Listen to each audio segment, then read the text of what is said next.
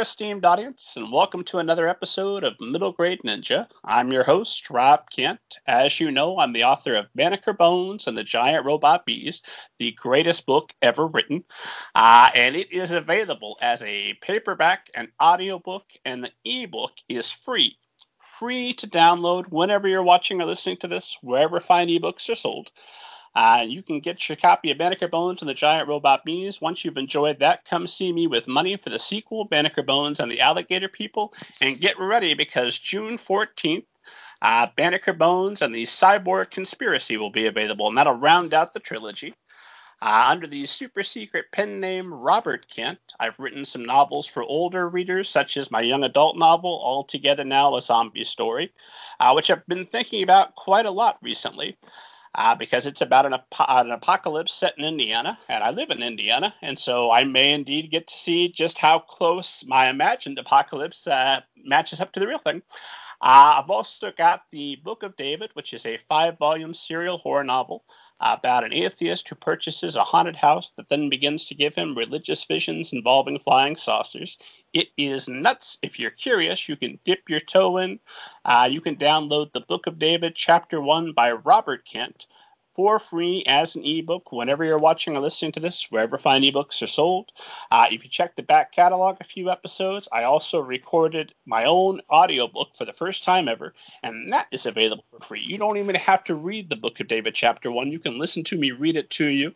Uh, and if you like that, come see me with money for chapters 2, 3, 4, and 5.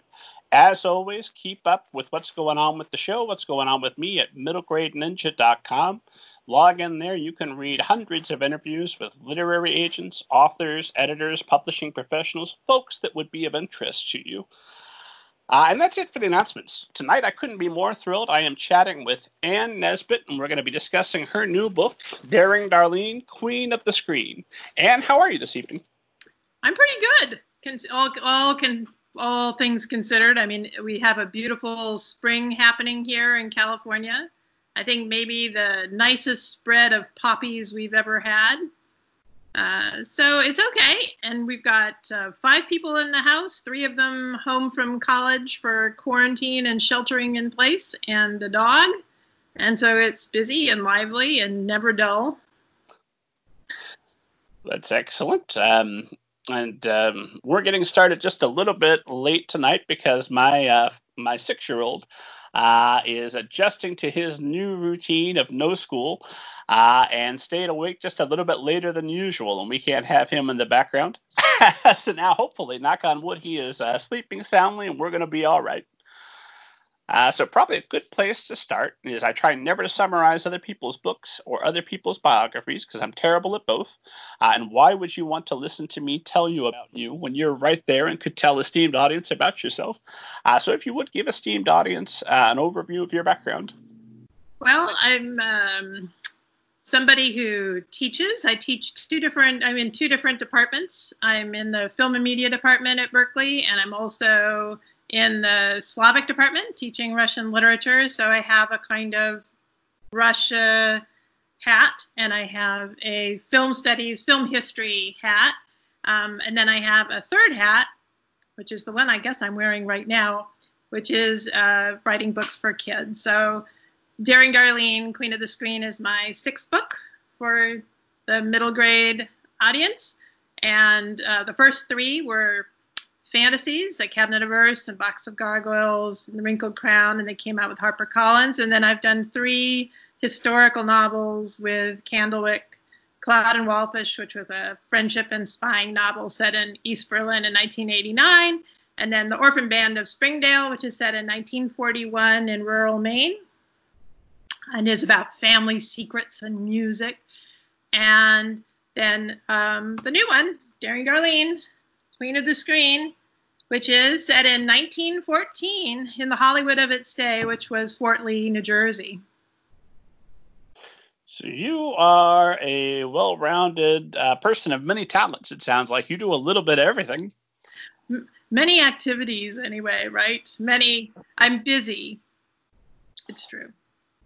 Was that uh, was that always the plan? Was to do a little bit of everything, or have you just kind of fallen into it as uh, time has gone on? I think it's more, you know, you, you follow, there are certain strands that run through your life and you follow them. And sometimes you hang on to that thread and sometimes you're sort of forgetting and you're hanging on to another one. But um, I was always writing stories from childhood on. And I started being more serious about it, I guess, when I started teaching. And then eventually, um, I had a stroke of a couple strokes of good fortune, and the and I found um, an editor who was interested in my first book, and never stopped after that.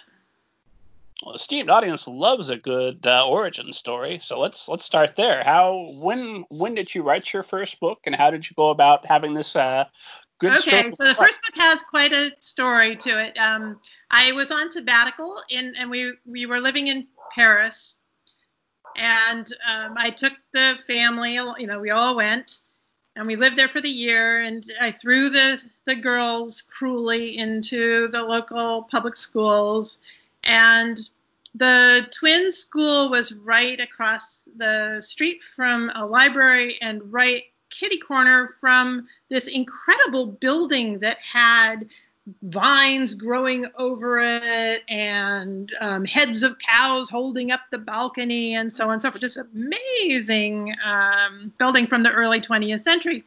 And I looked at that and I thought, huh, I'm pretty sure that uh, that's the kind of place wizards and magicians would live. And so I wrote a book called The Cabinet of Earth and I'd been I, this was the fourth right the fourth novel I'd written. The first two were science fiction for grown-ups and or I thought for grown-ups. And the third one which I was still also finishing at this time was just for just for grown-ups. And um, the first two had never never been picked up by anybody although I'd had you know nice comments and so on. But this time I was like, okay, I'm going to do this seriously. Da da da da da da. And so I joined the local chapter of the Society of Children's Book Writers and Illustrators, and they had a really wonderful Paris chapter, actually. And one day, the um, the editor Rosemary Brosnan from HarperCollins, she's a fantastic person and fantastic editor.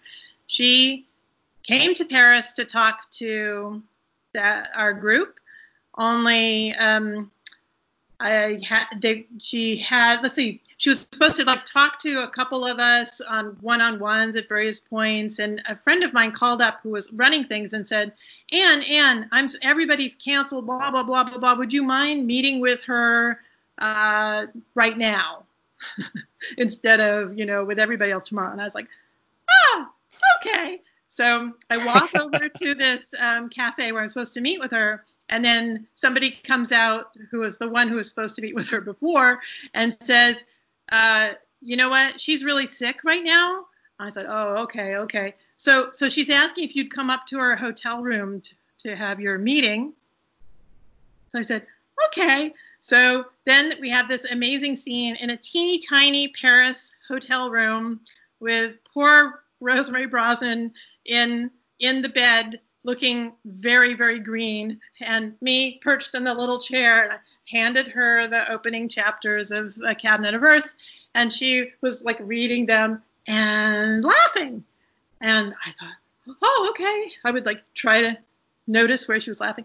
And then she said, um, I don't usually say this, but when you're done, uh, send this send this to me. And so that was really the beginning. Um, actually, she got sicker and ended up in the hospital the next day. So if I hadn't met her then, I would not have at all.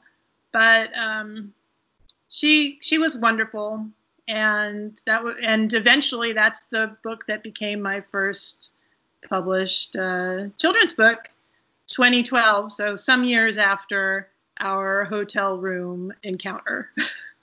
how, how many years later was that? Um, I guess that was in 2000 and. Uh, 2008, so four years later. That must have been quite the amazing experience that she comes out of the hospital. She's like, whew, I'm so glad that that's over and I've, I've survived because now I need to reach out to Anne Nesbet and I have to get this book. yeah, I don't know if the timeline was exactly like that, but um, but certainly I felt incredibly fortunate, and I've been incredibly lucky in um, all of my editors. I have to say, I think editors are the most amazing people on earth. They they they read things with such love and precision and i just it's just an incredible thing when i talk to students i often show um, pictures of the of an editorial letter that i've gotten and actually any of my editorial letters would do because they've all been like 13 14 pages long single spaced you know and then they'll start with oh and you know this I, this is so wonderful. This is going to be so great. And you know that lasts for you know two sentences. And then you get 12 pages of everything that's wrong and all the holes and all the gaps. And um, and the students are always groaning right when i show them my 13 page editorial letters and then i say no it's this incredible gift of love, if somebody is paying that close attention to something that you're making, um, it's an incredible gift. So I, I actually really um, appreciate editors and teachers. Anybody who gives uh, revision advice is a hero in my book. Anybody who reads things closely. And I assume that usually you don't have to sit there nervously while they while they read your book. No, that was a one-off. that might be one of the most terrifying things I've ever heard. I'm okay with a 13, 14 page editorial letter, but sitting there and, and, and watching an editor go through your manuscript, you I must know, have I know somebody who you know um, is experiencing nausea at that moment. Right. Yeah. That is that is very nerve wracking. It's true. And do is your editor usually the first person to see your manuscript, or who gives you notes and revision prior to an editor? Oh, that's a good question. It really, it really, um, it really varies. So uh, right now, I'm working with um, Kaylan Adair. She was the editor for all three of my Candlewick books, including Daring Darlene. and um, she is incredible. She uh, she um, oh, what can I say? There was this period uh, towards the end of revising Daring Darlene where we were kind she was like reading things and I was trying to fix them and and it, we were things were going back and forth across the continent and and this was happening in real time which is of course rare in the editing situation because generally speaking what happens is you get your uh, 13 pages of comments, and then you spend ages wrestling with them to make it work out, and then you send hopefully your revised version. You hope that it's better off um, to the editor, and then you know ages later she has time to look at it and so on. But uh, there was one particular phase with Daring Darlene where we were under the gun and you know had to get this absolutely um, sealed up in a few days. And that was really, I think, the most fun I've ever had in my entire life. But I mean, just in, so who sees it first? I mean, sometimes the sometimes um, my agent, Ammi-Joan Paquette, will uh, be looking at things and give advice too. There's another person who has a really keen eye for sort of seeing the heart of something and what you're trying to do. Uh, so it sort of depends where we are in the process, who sees something first. So curious. Uh, you say it's the most fun you've ever had. Um, what what was it that made that experience so enjoyable? Well, I think it's that. You, you know, one of the things that's wonderful about writing is feeling a universe fall into place, right? So all these little bits fall come together. It's really this incredible anti-entropic uh, miracle um, when you know the jigsaw puzzle is beginning. You know you're you, at first it's really hard. You're putting things in. You're trying to figure out where things go. And then at some point you are kind of putting in the pieces uh, faster and you feel like oh yeah this is this is how it was supposed to be. I don't know exactly what gives us that feeling of um, something being already preformed that you're just discovering but i think a, a lot of people who write or or probably do all sorts of different kinds of artistic things have that sense at some point. You, know, you get it and you go oh okay it's sort of like this. Um, it's it's deceptive because of course you're never write. Like you're never in you, you're you're caught into this in this wave of thinking that you're being kind of led towards this wonderful thing.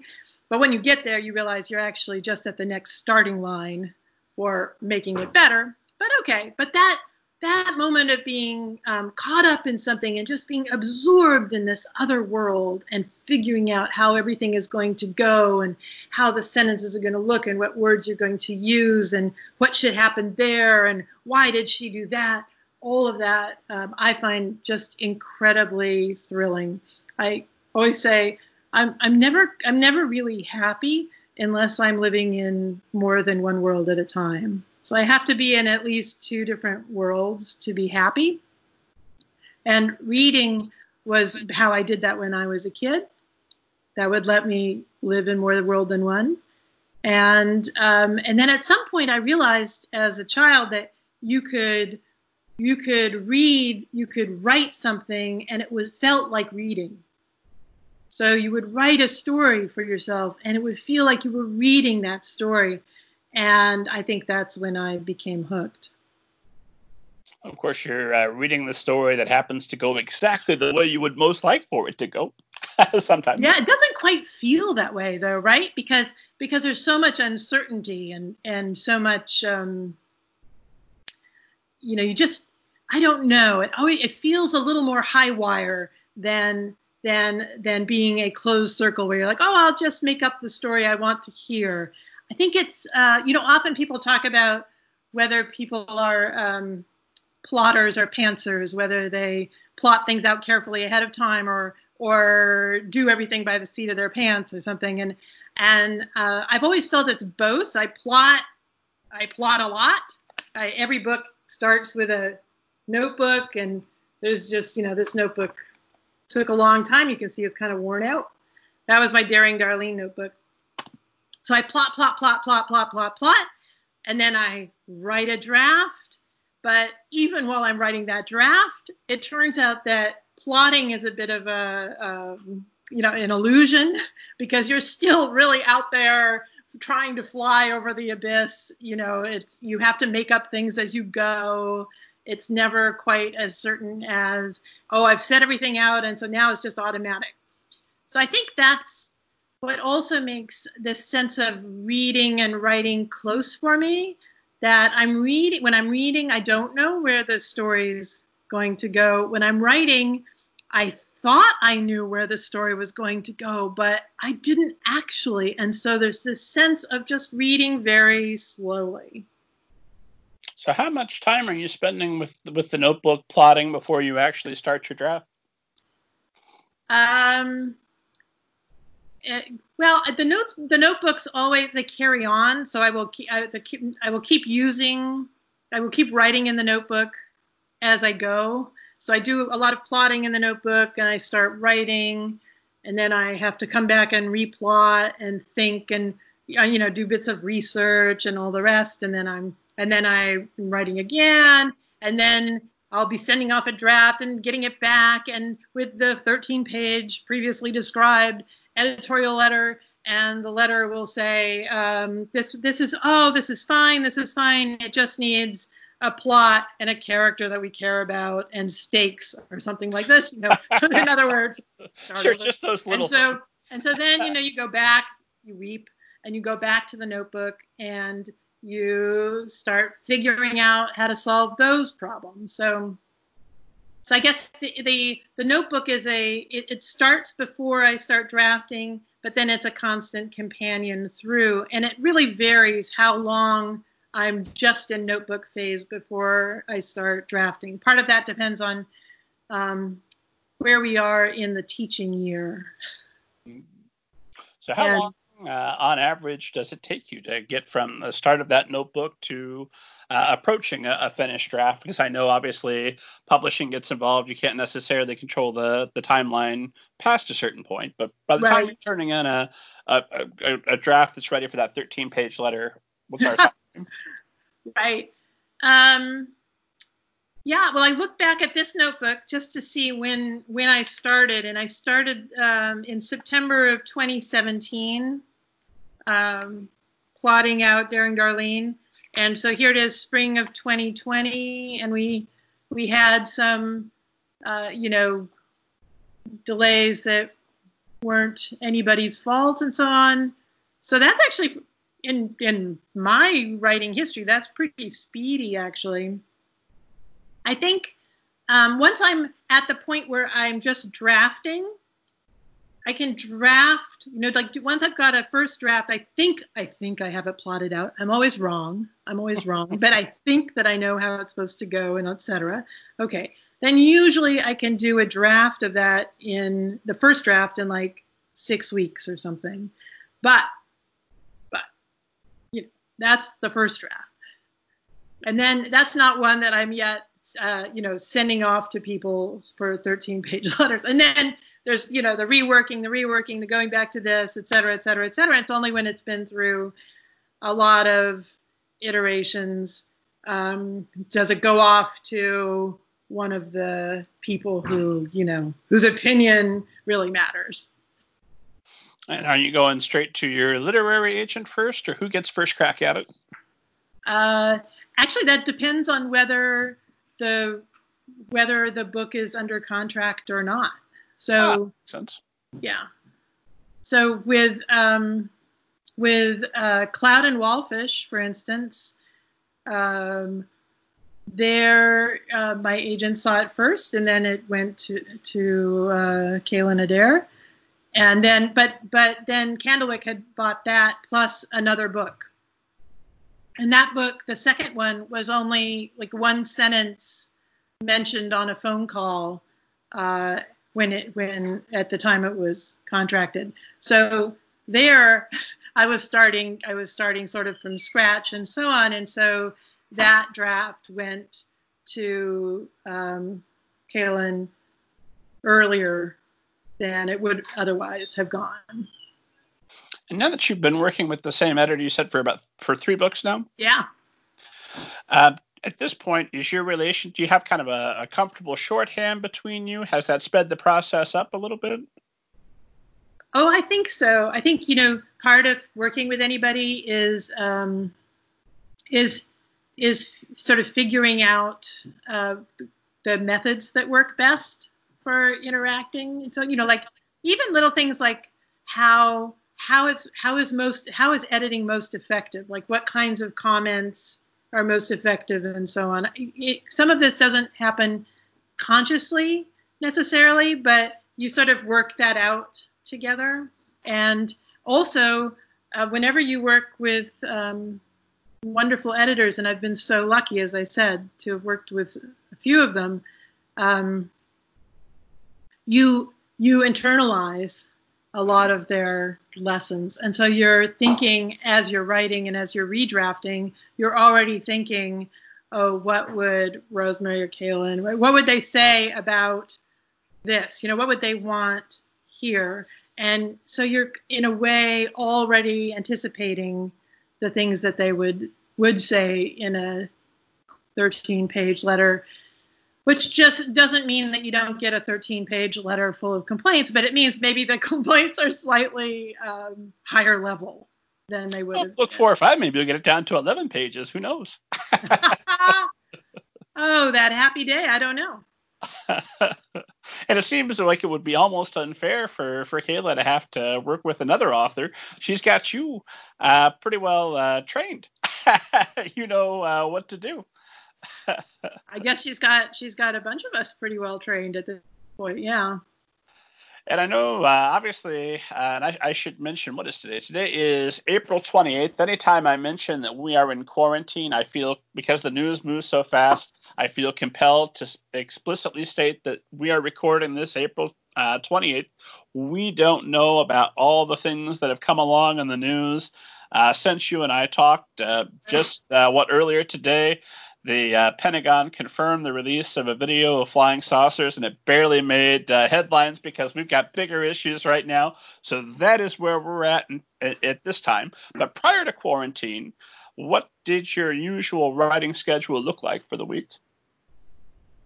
Yes. Well, since I'm a full time teacher, um, it looked like those those chunks of time that I could carve out of my teaching and teaching and grading and preparing schedule. So it really varies and it depends on where I am in a particular project. Like once something is comes gets underway, if I'm in the middle of drafting or if I'm in the middle of revising, then um, then of course it has a kind of energy and momentum of its own, and so I have to, you know, I just have to do that every day. Uh, but sometimes the um, sometimes the teaching, which is all you're very, I mean, it keeps you very busy.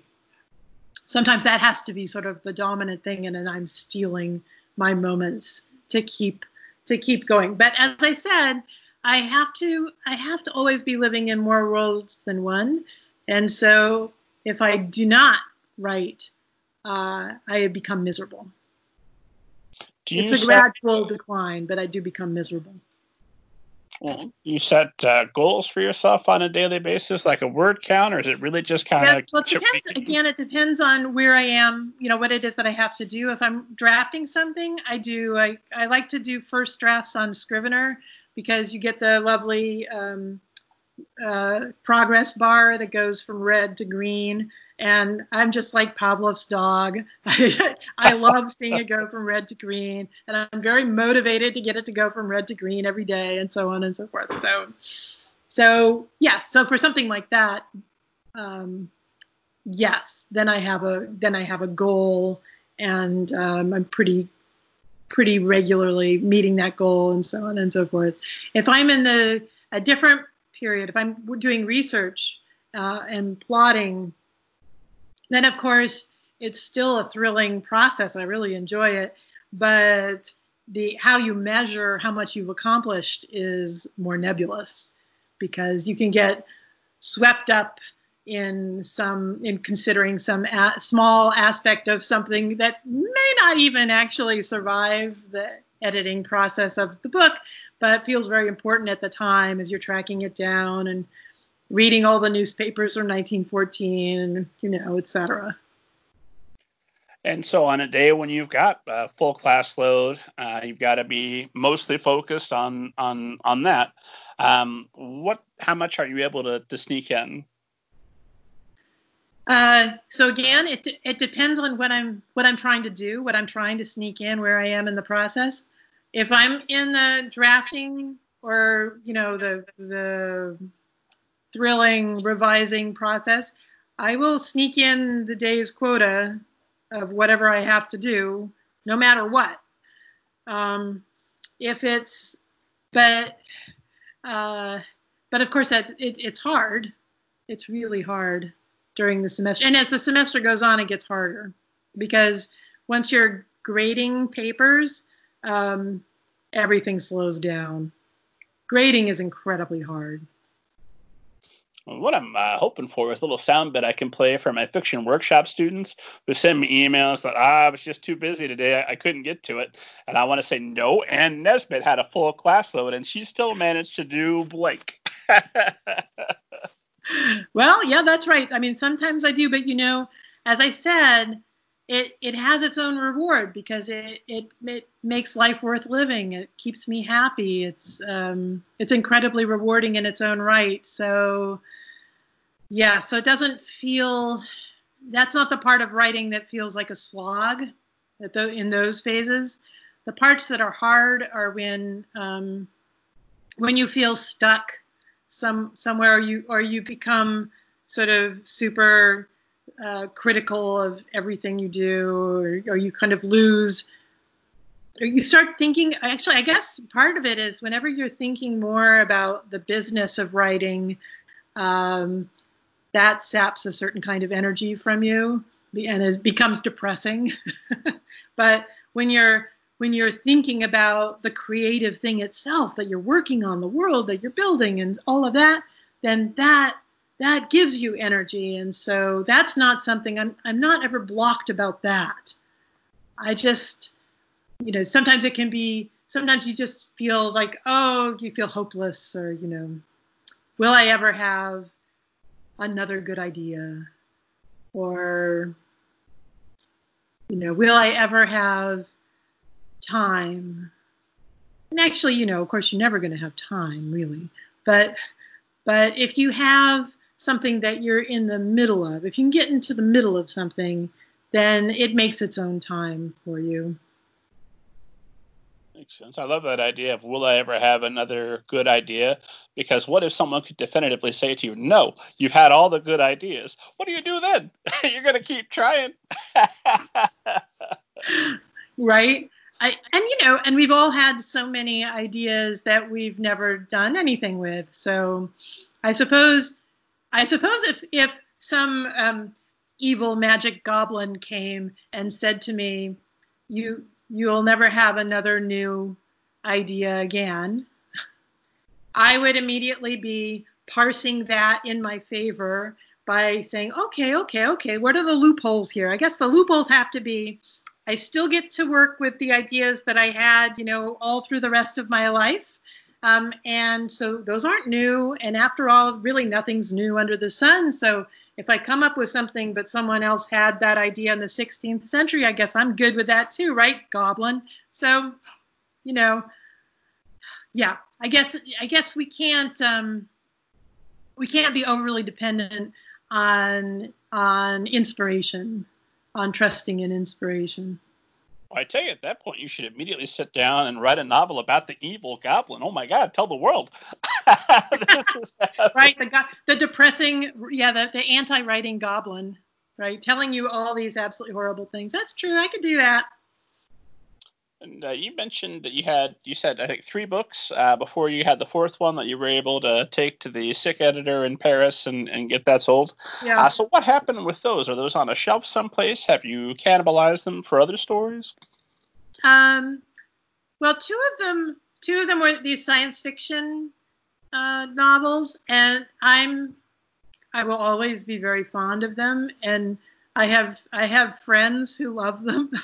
so that's good. I think so. They have they have their little small set of readers. That's probably what they'll have. I I think I will end up doing science fiction at some point again. Um, and then the third one, the third one, I think I might return to that actually. I really love that book, and I never did anything with it. I never really showed it to people or anything. So. So there is a, yet at least one more Anne Nesbet book out there just waiting to be discovered. Be excited, world! It's coming. No, I hope there are more than that, but you know, most of them would be kids' books. This is this one for grown-ups uh, that I that I would like to go back and uh, polish up sometime.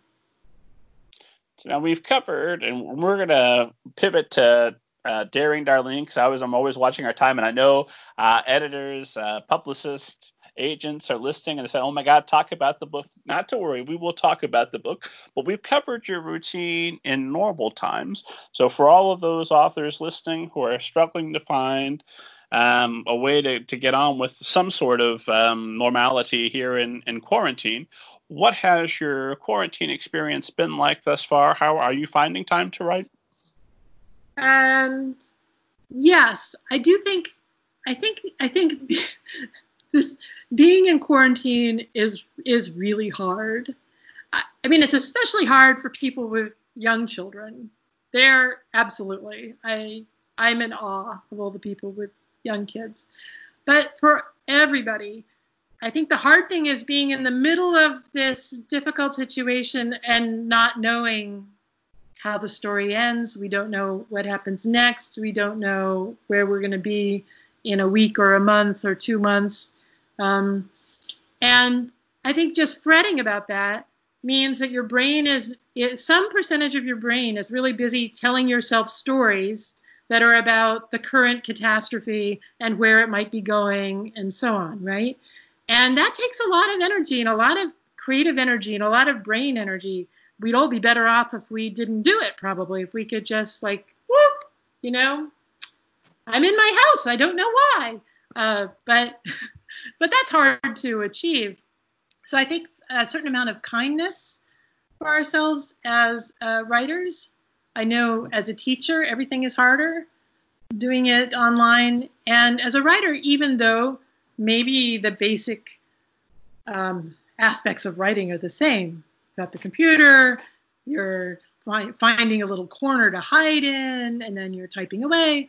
That's not changed that much but we have to get we have to have compassion for ourselves because of that 40% of our brain that's busy busy busy worrying and making up um, unhelpful stories about the future so yeah that would i would say when things are hard writing gets harder with everything else on the other hand the effect of actually doing something creative is enhanced i mean doing something creative as as medicine. I think it's really the best the best medicine out there. The world is sort of falling apart, it's so it feels. Um, but if you are putting a story together, or making something beautiful, or making something work, uh, that is incredibly healing. Again, it has that feeling of sort of shaking your fist at entropy and saying, "Okay, everything's falling apart out there." but this little bit of life, you know, I can still make a world. I have found myself being just a little bit crueler to my characters than I normally am uh, because I need them to have really bad problems to completely distract me from the actual problems that are going on. Well, yeah. Um, I went through this period where it seemed like every time I wrote about a um, mother in a book, um, something terrible would happen to her, and then that would happen in real life. And and um, my kids were like, "Mom, uh, you gotta you gotta you gotta be a little bit kinder to the mothers." So I promised that only nice things would happen to mothers in my stories from then on. This was not true, however. not exactly true. So I don't know. I mean, maybe I, maybe being extra cruel make that makes sense actually i can see that also wanting not to be as cruel as usual you know like wanting some nice things to happen also makes sense under the circumstances like i can see why a person might want to be reading books that um, have happy endings right now I can also see why you might want to read books in which, you know, the zombies do take over and tear everything apart. So, yeah, both. As I said, I'm really, I, I don't know if I said it, but I was thinking it. I'm really omnivorous in what I what I read. So, and I, and that spills over into the writing. So I can see it. I can see it both ways, being darker and lighter at this time if you read about zombies, um, then you could be a little bit grateful that thus far, again, April 28th, uh, when we're recording this. So if the zombie apocalypse starts May 1st, we don't know about it yet. But thus far, no zombies. So look, something to be a little bit grateful for. well, I've honestly never quite understood the science of zombies. So I would want to read more studies about how that all works because it does seem to me that I, it's hard for me to understand how you can be um, so overrun by creatures literally falling apart as they as they decay. But maybe I've misunderstood something about decay, or or zombie force or something like that ah, there's so many different versions of the zombie apocalypse to try and grab any one of them. Uh, my right. favorite type of zombie story usually is one that avoids the origins of the zombies because there's no origin you're going to tell me that convinces me the zombies are real. Just get to the part where they chase our heroes. well, I was just um, actually teaching Justina Ireland's Dread Nation, and oh. there she has the the zombies. They rise up. They rise up um, during a battle in the Civil War. And the meta the metaphorical side of that makes so much sense that um, who cares about the science really? That's true. Okay, well here here's our official pivot then. So, what is it like launching a book now uh, in the time of quarantine? Well, it's really it it's it's very sad. I, you know, the thing is, as a writer, you know, you you you produce a book with all the people who are working to make it beautiful and to do things like on the, you know, I don't know if you can see it, but there's a there's a film strip on the back spine of this book. Little details like that, I, you know, they're amazing. Okay, so all this effort goes into making this amazing thing, and and you let go of it maturely, as one must, because as soon as it's out there, it's out of your hands. But you let go of it only the same way that you let go of your children when they go off to college or out in the world, which is to say that you still hope very much that they do okay, you know, they find their way and all the rest. And so I always feel this um, great sense of responsibility for the poor book. You know, I, I want the poor book to be okay. And of course, to emerge into the world um, at a time when they're you know when all the poor all the bookstores are closed and the libraries are closed and of course the libraries are open um, online and doing amazing things there and uh, many of the little independent bookstores i love are online and selling things online but of course that's not the same thing as people being able to go into a space and browse and pick it up and look and see and decide whether they like it or not. So it is one of those, you know, I don't know that there, I don't think there's a bright side to coming out uh, during the apocalypse. Um, but what can you do? I mean, these things, these things happen. I had something like nine events set up. I'm, I'm an introvert, so I'm shy. So it was scary for me to reach out and set things up. And I was very proud of the way I had done it, but they all went poof. So, so what uh, what things have you found uh, other than appearing on this amazing podcast? Obviously, uh, all you need really. But other than that, what what what things have you found to do to promote well, the book? So people started saying, um, "Oh, Anne, could you make a little video?" So I made a, I made a little video about the historical research that went into Daring Darlene, and I made um, I made a book trailer that I really am proud of because it has a sort of old timey feel to it. it. Looks sort of like a silent movie, but has little splashes of color in it.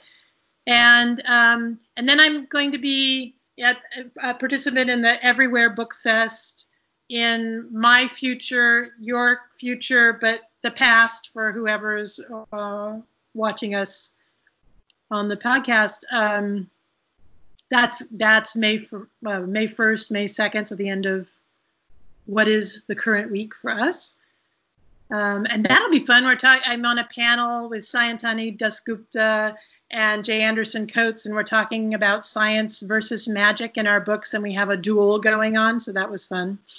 But um, but that of course takes so much more work than doing something live.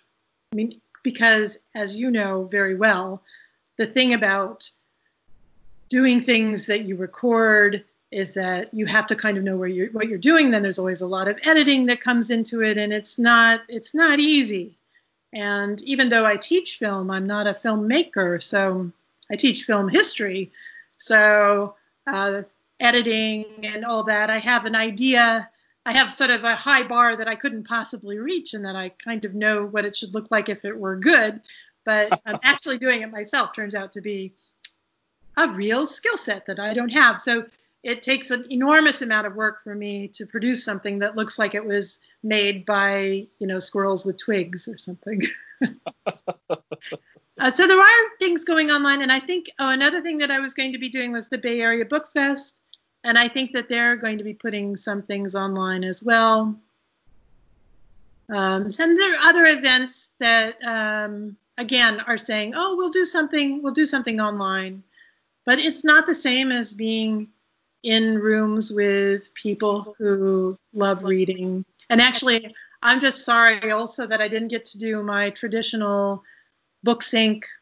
uh, book launch party. I always think of a good cookie to bake. You know, that's that's again, I'm not that's not my skill set either. So I'm not saying that these cookies are absolutely delicious, but they are traditional. And I always try to find a theme that would go with whatever the book was. And so this time I was like, got it. This one is super easy. I can just do rectangular cookies and they will look like frames of a film. I'll put the little sprocket holes in frosting on the side, and then I can do uh, my favorite frame. Again, you will not probably be able to see it. Can you see it with the three exclamation points? Sure. Uh-huh. Yeah. I was like, okay, I can do that. Even I can frost three exclamation points, and there you go. So that was that. I was looking forward to that, but those cookies, cookies and, and, and now you won't have to share them. So bonus. Now I can't even find flour, so I can't make the cookies. But um, I'm hoping that at some point I'll have like a belated, you know, just as my kids who are graduating from college with no graduation ceremony are hoping that they'll get to do one later. Uh, I'm hoping that I'll be able to do a kind of after the fact, you know, book launch time machine book launch whenever we uh, emerge from our houses again and dance in the streets. Yeah, no, we'll have uh, we'll have a solid week of, of never coming home, just out. Except I don't think it's going to work that way. Like, at least the messages I'm getting from time machines suggests it's not going to be quite. There isn't going to be one moment where we say, "Hooray, hooray, hooray, we're out." So we'll see. But maybe not. in a year, I could have a kind of a year later book party. No, I'm I'm I'm struggling struggling desperately to try to put some optimistic spin on a situation for which there really isn't one. Um, but the alternative is just to sink down and go, "Oh Lord, take me now." that's not. that's not helpful. Well, you know, reading is still important stories are still important, books are still important, and um, and the this particular apocalypse is not going to last forever. So, you know, in a couple years, people will be back to bookstores, and I mean, uh, before that, I certainly hope, but but you know, this is not forever. This is just uh, a hard a hard period. But you know, the books that I books that I write often are about, they're set in times that are difficult, that are hard. Um, in Cloud and Wallfish, which is the one set in East Germany in 1989, you know, the main character realizes that he's living in history, and that's not, that's actually not that much fun when you find yourself living in history. It's often pretty hard. And so I would say to kids when I visit schools, you know, we're all living in history right now. And I was saying that even before the virus hit. Oh, sure. Last uh, years, we've all been living in uh, an incredible period of American history. Yes, we are. It's busy assuming there is a presidency after this, and I'm no longer convinced that's such a swell idea because if this can happen again, maybe we need to find a new system. But assuming that we, we can, we can say, well, yeah, no, I, I was there for the worst that uh, the presidency had to offer. I remember living through that. Uh, that's that's there's my optimistic spin. All of us authors will be able to write um, much more authentically about our characters living through hard times. That's that's the spit shine I've got for it. I think so. I mean, you know, it probably changes the way that we read books and think about things. Um, I know it changes it for me. I keep reading these books and I'm like, oh gosh, they're they're having they're playing together, they're they're they're going places together, or um, did they just hug each other in that book and things like this? Because suddenly you're you're you're aware of um, social distancing rules, even for fictional characters, even for fictional characters living in a time that is not this one. Don't shake hands, you'll all die. Oh no. yeah, don't shake hands. Don't touch things. As my kids said about our dog, you know, poor thing, she doesn't realize she's a surface because she keeps wanting to go up and say hello to people. And, uh, you know, she's a surface. So we haul her back. Well, let us uh, turn our attention to 1914. By golly, I've got some some questions for you about this wonderful book. So we'll we'll talk about the past when there's no social distancing, there's there's no COVID 19. By God, uh, they didn't know how good they had it. uh, so well, they had other uh, difficulties on the way. Oh, absolutely. Uh, as, as as this book illustrates many. Um, so I promise not to summarize your book and spoil it and do a terrible job. I, I would never do that to you. If you would, please tell esteemed audience uh, a little bit about uh, Daring Darlene. So Daring Darlene is about a girl named Darling who has just grown out of her first career, which was as a star, as a sort of child star in silent films, where she would be made adorable. And then she was Darling Darlene. And now she's outgrown that L and she's become Daring Darlene, and she's the heroine uh, in adventure serials, which are actually um, an incredibly uh, popular fad in the um, in the teens. So uh, it was it was this amazing moment where film was becoming a big business, and it was learning how to keep people strung along in a story and they wanted to get people to come back to the theaters again and again, week after week, week after week, to see the films. And so they thought, oh, you know, what we'll do, we'll serialize things. So we'll have adventures that stretch out over many, many short films. Sometimes those adventures would be complete in one episode, and then you'd wait and you'd get another episode that sort of told a different story. And often they would have cliffhangers at the end um, so that you would come back for the next episode. And these were incredibly popular in the teens. So you had things like the perils of Pauline and the hazards of Helen. So my character, Darlene, is in the dangers of Darlene, and it's being filmed in Fort Lee, New Jersey, which was sort of, you could call it the Hollywood of its day. Hollywood already existed a little bit in 1914, but it was not yet absolutely completely dominant.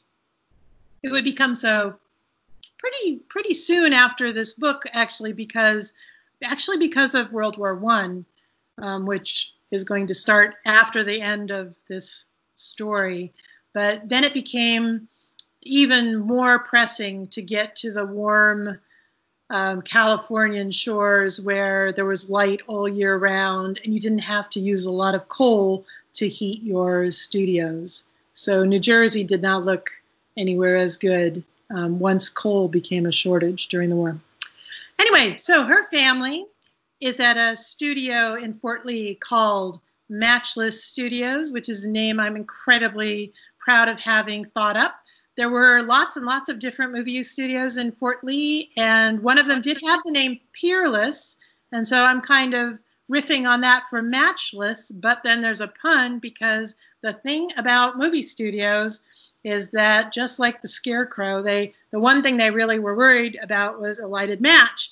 Um, they were incredibly flammable places. They had chemicals going, and celluloid film was incredibly flammable, and the whole thing was very dangerous.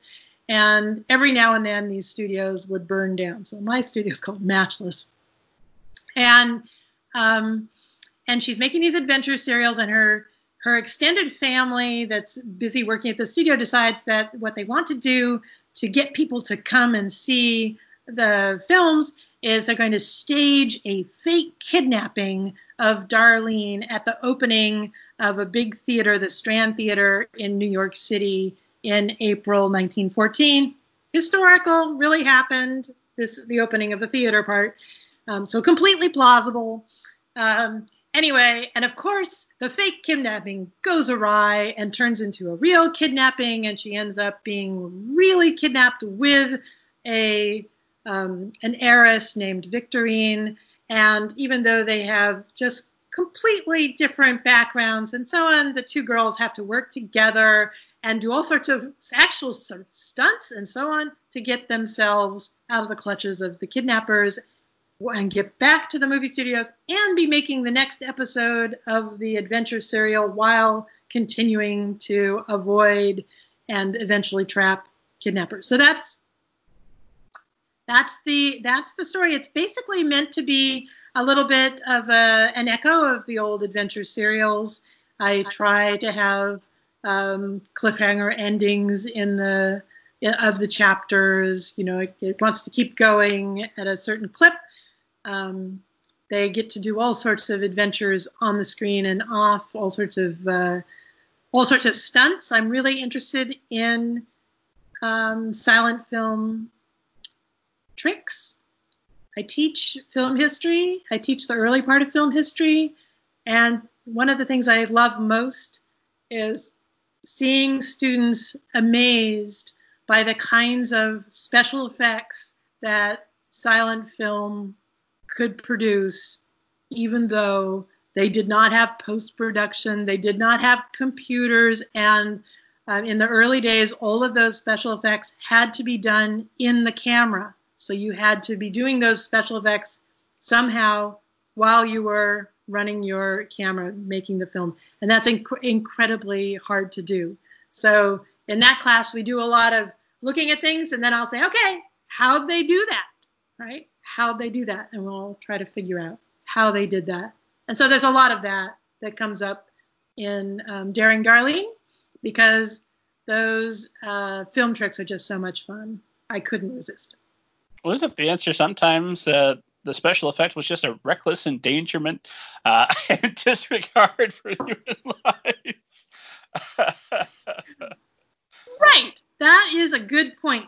So yeah, one of the things about these um, the the adventure serials that were so popular in the teens was that they tended to star young women, and the young women were asked to do all sorts of incredibly dangerous things, like leaping off train, you know, leaping onto trains, off of trains, off of bridges, riding motorcycles, off um, off, again off uh, bridges into the river, uh, flying away in hot air balloons. I mean, all sorts of incredibly dangerous things.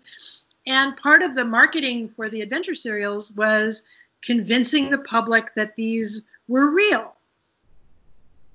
Sometimes they were actually pretty real. I mean, certainly they were being asked to do some tricks that were riskier than anything that we would ask people to do now. But of course, movie magic also had its role to play, and editing was used to make some of these tricks look more convincing. But I was really fascinated by these uh, early, early film stars like um, Pearl White and Helen Holmes, who are starring in these adventure serials. So that they were the they were part of the model for Daring Darlene. She's a she's a few years younger than they are, but okay, that's plausible. The other parent for her, sort of fictional parent or real parent, I don't know whether I'm real or fictional at this point, but um, uh, is a child star from the silent period uh, whom I met named um, Baby Peggy. Uh, that was what her working name was as a small child. Um, she actually lived until this February. So she she lived to the age of 101, and she came to this silent film festival that I go to every year, um, the largest silent film festival in the world. Happens every year in Italy. So who knows whether it will happen this year. Uh, but she came and she, and we were we watched her uh, films from when she was a, a very small child acting in all sorts of different kinds of films and she would talk about what it was like being a child star during the silent period and it was so inspiring because you could see how brilliant she was i mean she she had been brilliant as a child what what they were asking kids to do in these films again just as they were asking a lot out of the from the adventure serial heroines, they were asking a lot from the kids acting in the films. They had to be able to do all sorts of things, um, act incredibly well, follow instructions really well. Um, it's you know it's amazing what they could do. So she was also a kind of inspiration, although she was a child star a few years later than my Darlene because um, she was it was the early 20s when she was in her heyday as a child star. But um, but anyway, yeah, it's sort of that combination of the adventure heroine and the silent film child star that I wanted to roll together into one for my Darlene. Well, I'm glad that modern film does not put actors in the same amount of danger. On the other hand, um, I, I, I, get tired of movies where when the action starts, the characters become, you know, like the old uh, Max Fleischer Superman uh, cartoon. They just they, they become animated, um, and, and I'm very aware that I'm watching a, a high tech video game. Yeah, there is something incredibly, I think, touching about um, the earlier practical film tricks. I I'm just a total sucker for those. I love it. Whenever things are done, when you can see, you can almost you can see the tape and glue holding things together. Um, you can kind of figure out how how how they did something physically in order to make that object look like it disappeared or exploded or whatever. Um, I love all of those things. I love seeing in um, early stop motion animation. I love those moments when you get the ghost shadow of the animator's hand as as they're moving the teddy bears around and so on and so forth. I love all of that, and I kind of um, miss that in the new films where the, I mean the special effects are amazing and what's what's accomplished now is just incredible. No, of course it's amazing. It's incredible. It takes a huge amount of work too, so it's not like people are not working as much as they used to. They are. But I miss the flawed nature of it. You know, the little the sort of handmade quality that you can see in special effects in the past trying to remember what the film was. It was a uh, was one of the special editions for Jurassic Park. They had an early film with stop motion dinosaurs. Uh, might have been King Kong, uh, but they were reading the reviews uh, from both that original film plus the reviews for yeah. the new Jurassic Park and then Jurassic World, and they were almost identical with amazement. So it was just, who were you in the in the audience if you'd never seen anything like that? That was the most amazing thing you would have ever seen at that time. Right. I hope that I hope that our appetite for amazement has remained broad so that we can also be amazed by things that use um, older techniques and, and amazed by old film. I, I do think it's still amazing. You know, I I love silent film, and I think it's still very much worth um, worth watching and also I love um, you know I love stop motion animation now like if you uh, Coraline or something. It's just incredible what people were able to do there. So people you know it's not all computers even though again computer work also completely legitimate takes an immense amount of creativity and effort and all the rest and creates incredible things. So I guess I don't I'm up for film of all sorts using all sorts of techniques. I just wouldn't want us to throw all of the old stuff overboard. So you um, obviously between teaching uh, and, and and attending festivals, you clearly have this huge passion in your life for silent films. So when you sit down to work specifically on on Daring Darlene, how much research do you still have to do, and how do you go about it? Yeah, well, my um, film historian background was especially focused on Russian and Soviet film. So that the history of early Russian film and, and Soviet film is, is quite different from what was going on in um, New York and New Jersey in the teens. However, as I said, I, I went to these silent film festivals every year and would watch literally hundreds of silent films every year brought from archives around the world, including a large number of films filmed in Fort Lee, New Jersey. So I had at least a kind of passive knowledge of what was going on in in the United States and in Fort Lee. And then I learned more when I was teaching um, the history of film. When I started teaching history of film part one, um, and it was in fact uh, as as I was teaching the the serial adventure films week for that, when I thought, oh, you know, um, actually, this could be a good kids book. I should I should do that. I've done some of the research already. How about that? And then I did. Then I really dug into it. So I love doing research. I mean, that's that's the thing that ties my writing and my academic career together. I, I love digging into things and going down rabbit holes and looking at primary sources. Ah, I just love it. So I started reading a lot about Fort Lee, New Jersey, about early American film history. Um, one of the characters in the book is a real live, well, no, she's no longer alive, but she was at the time alive. That's Alice Guy Blaché, who was one of the first filmmakers in the world. She worked for Gaumont in the um, starting in the 1890s. So right at the beginning of film history, she was making films of all kinds for the French uh, filmmaker. And then eventually she came to the United States with her husband, who had also a Gaumont employee, and their job was to try to sell America on sound film, actually, because she had been doing a lot of experiment with sound film very, very early. In fact, it turned out to be too early, and nobody could believe that that was what we really needed in films. And so that project didn't happen in the United States.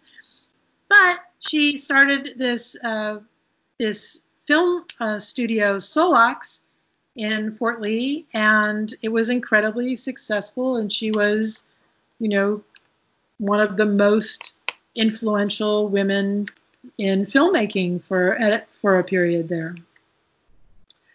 So I have my fictional characters get tangled up with the real, uh, real live but fictionalized Madame Blaché. So I, of course, read all sorts of biographies of Alice Guy Blaché and watched her films and um, read her autobiog- autobiography, read things about her. Um, I paid extra good attention when I was at film festivals for films set in Fort Lee, New Jersey, and you people may have been irritated by me cheering when a film came on that was made in 1914, set in Fort Lee, and was about like a, I think it was a trolley driver. And I was like, oh my gosh, look at that. That's my trolley. That's my trolley. Ah! Okay. So,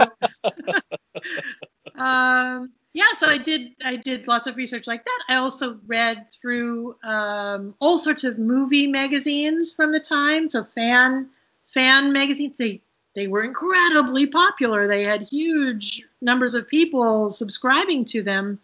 So I read uh, movie star gossip and gossip about uh, films being made, gossip about Alice Guy Blaché. Um, and then I also focused on uh, newspapers and reading about what was going on day by day during on the days that I was describing in my book. So there's a lot in the book that comes right off the front page of the New York Times from, I think it was April 12th, 1914, because the Strand Theater actually opened April 11th, 1914, and was covered in the New York Times the next day as, um, and, and in all sorts of other newspapers as well. And there were all sorts of amazing things on the front page of the New York Times on April 12th, 1914. I'm telling you, like the Pope coming down hard on tango. that was that was under the fold on the front page of the New York Times. And some poor woman who'd been who had died of mercurial poisoning under under questionable circumstances and so on and so forth. So some of that um, I snuck into the book, as well as just getting a feeling for what the weather was on any given day, how people got from Manhattan over to Fort Lee taking the ferry. What was that like? What did the ferry le- look like? Were there spittoons on the ferry? Yes, there were. Um, what was li- what was everyday life like for people who were extras in the film studios? How did the film studios run?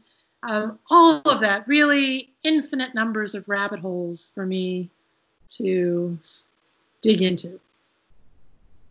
So a couple of questions about that. One, I'm, and this is something I, I ask frequently when I talk with uh, history writers, because I find that it's it's a pretty common trait. I know when I had Avi on, uh, he let me know that he he checks the weather of every day he writes about.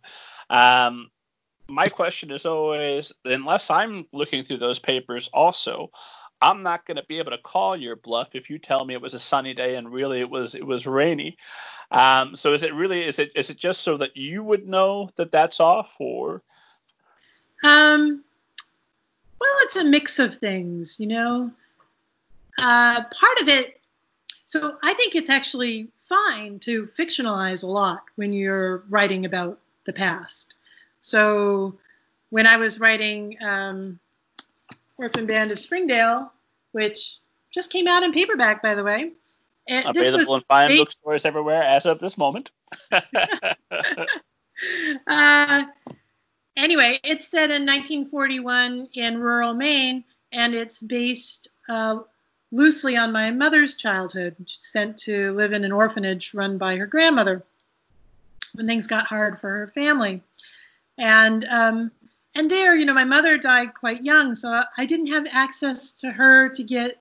There was no one left who actually remembered the true truth, so I had to fictionalize the whole thing. I um, even changed one letter in the name of the town to sort of as in sort of respect of the differences between my fictional version of things and the real life version of things. And yet I still went through the local paper and read through everything that happened that year and used lots and lots of that in the book.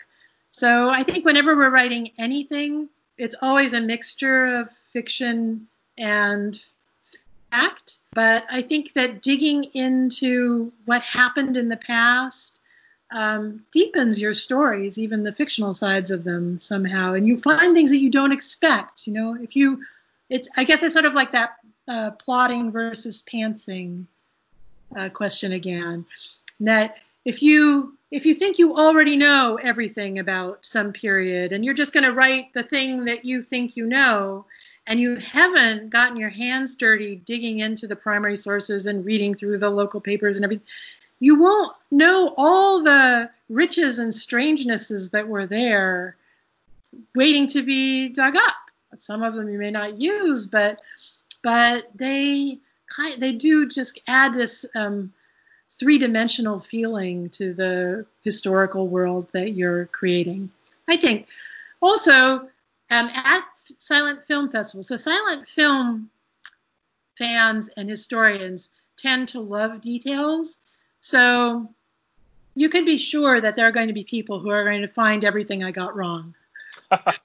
Just as you know, there are people who just know so much about silent film that that one of the things, one of the games they used to play in this uh, big festival is they would archivists would bring little bits of film that they found in their archive and they have no idea what it is, and they would screen those, and you'd have this audience of a thousand film historians and film um, fans and so on there, and people would just shout out, "Oh, that's so and so."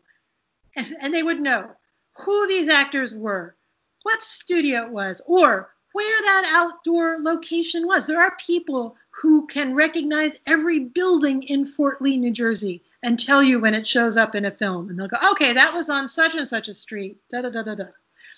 So I think part of that kind of infects me as well, you know, from coming out of a film historian background. You you kind you want to have because it's it's so thrilling. I really think the the material that comes out of uh, the worlds of the past is actually fascinating in and of itself. So I love digging it up. So you've got those uh, people in the back of your mind, like if I don't get this right, they are going to crucify me when I see them again. no, it's okay. It's okay. I think you know, I'm all right. I know I'm all right with it. It's actually it's fine. Um, but you, but you know, I think it's more that in fact, I'm thinking this little this little tidbit. almost nobody is going to recognize what I'm really talking about here or the real thing that this is actually a reference to. But some people are going, to be saying, oh, that's the Strand Theater.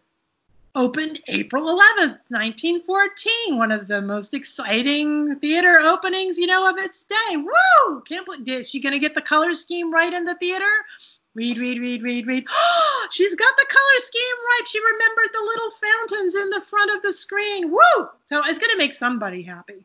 Are you one of those people when you read historical fiction? Do you look for those types of details? Do they make you happy?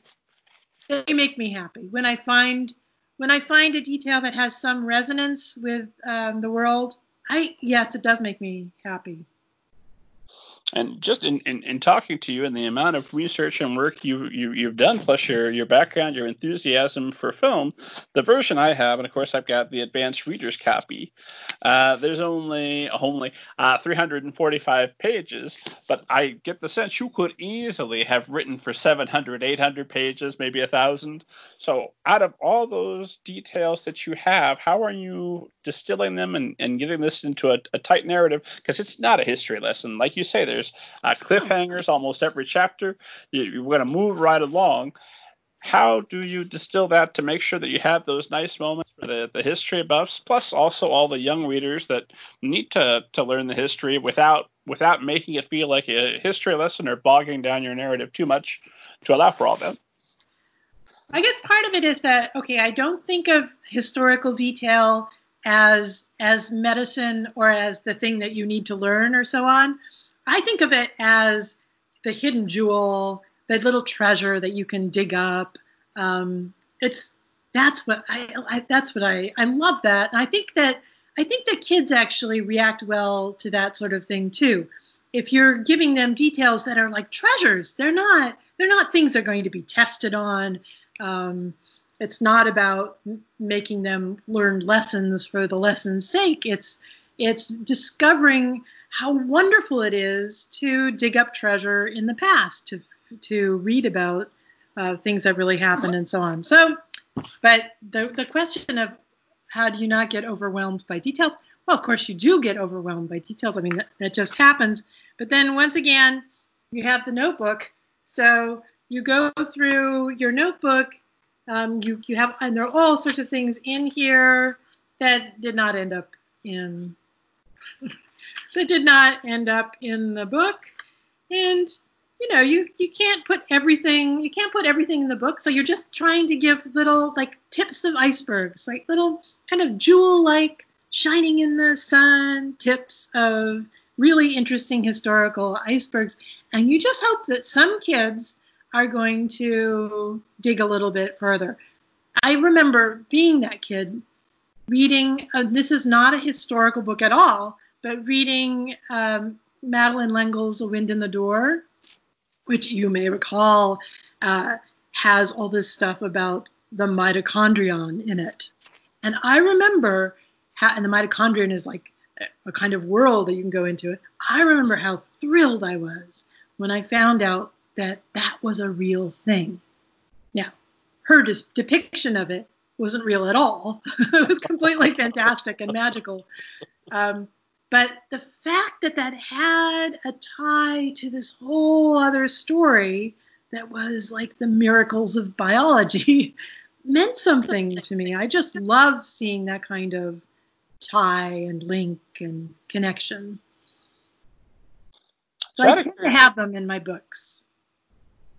Out of out of curiosity, just in, in in hearing your enthusiasm for film, uh, and obviously, um, you wouldn't be teaching it. You wouldn't be going to festivals. You wouldn't be investing your time if this wasn't something that you loved.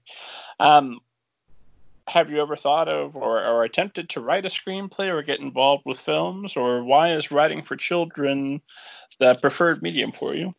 Not that obviously I don't love writing for children. I 100% support the decision, just out of curiosity.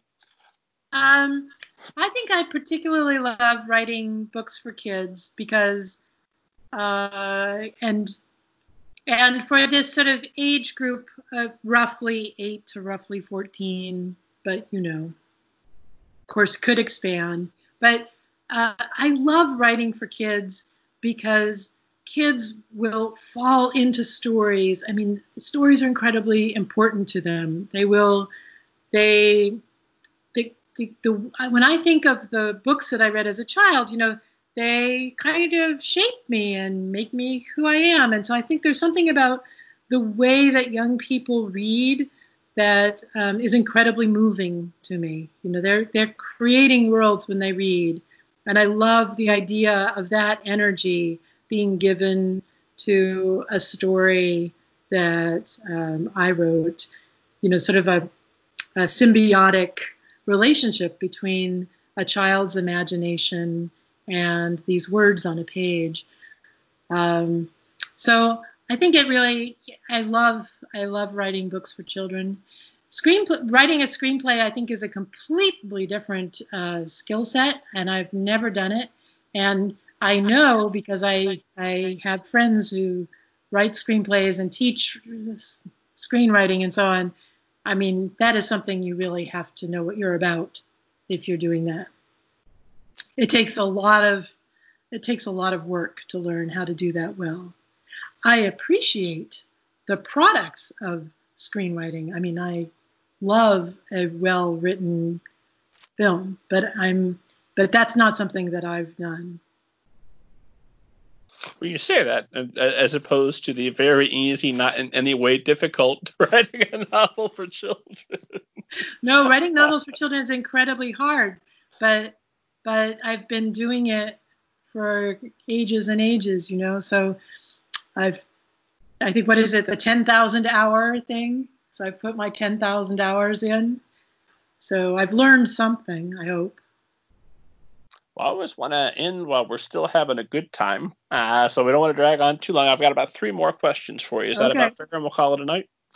Um, so the first question sounds kind of lazy, uh, and it is. Uh, but I've uh, always tried to do this show, and, and, what I have in mind is if I were going to be on a podcast talking about my book, how would I want to be interviewed? And something I would want, and I always want to extend this, uh, is what's a question you maybe haven't been asked about Daring Darlene? What is something that you want esteemed audience to know about this book that maybe we haven't fleshed out in our conversation yet? Well, I think ideally it would be a question that was like a little detail from the book that I hadn't, you know, that I, I that I didn't necessarily know was coming, but since all the little details are in some ways tips of icebergs, um, probably there's something to say. So, for instance, you know, I could take the book and I could like open it randomly. Let's see what happens here. this might not be good. Boom. Okay. Oh yeah. So I could. That was truly random. So I got to page uh, 156, and they're looking at the I can list, which is the um, studio questionnaire for actors applying to be extras at the studios. And there's all this list that says, which of the following abilities do you possess? Please check. I can ride a horse. I can swim. I can box. I can dance. I can drive a motor car. I can climb ropes. I can stand on my hands. I can wrestle. I can walk on a tightrope. I can play a musical instrument, colon, space, to describe what instrument that is. I can dive from cliffs into a wild churning river. and so I guess I, you know, like a little detail like that, and someone could say, okay, so why is that there? Did they really have lists like that? And they can say, yes, actually they did. So uh, they, I changed around some of the items on the list but that, that kind of list of general talents you know can you swim can you box can you dance can you fence um, can you ride a horse was something that actually they did have for extras and people who wanted to work for a movie studio in the teams well, so have I have it here because I have someone who's going to um, hide in plain sight by becoming an extra in a film. I was going to say one of the, the, the, questions on there should be Have you filled out your last will and testament? If not, let's make, make sure we get that done before the camera starts rolling. Right, exactly. Yeah, Lord knows what's going to happen. After you dive into the churning river. And there are a lot of um, testimonials from those days about how hard it was to be an actor. I mean, not only were you asked to do all sorts of difficult things, but the pay was terrible. And often you had to supply your own costumes as well as you know paying for your ferry to get across the river from New York, where you probably live, to Fort Lee, where the studio was, and so on. So it wasn't a really a huge money making enterprise for most of the people in it. Unfortunately, that's completely different now. Moving on. right. Same, same, same. Um, and uh, Anne Nesbet, have you ever seen a flying saucer, and do you believe in them?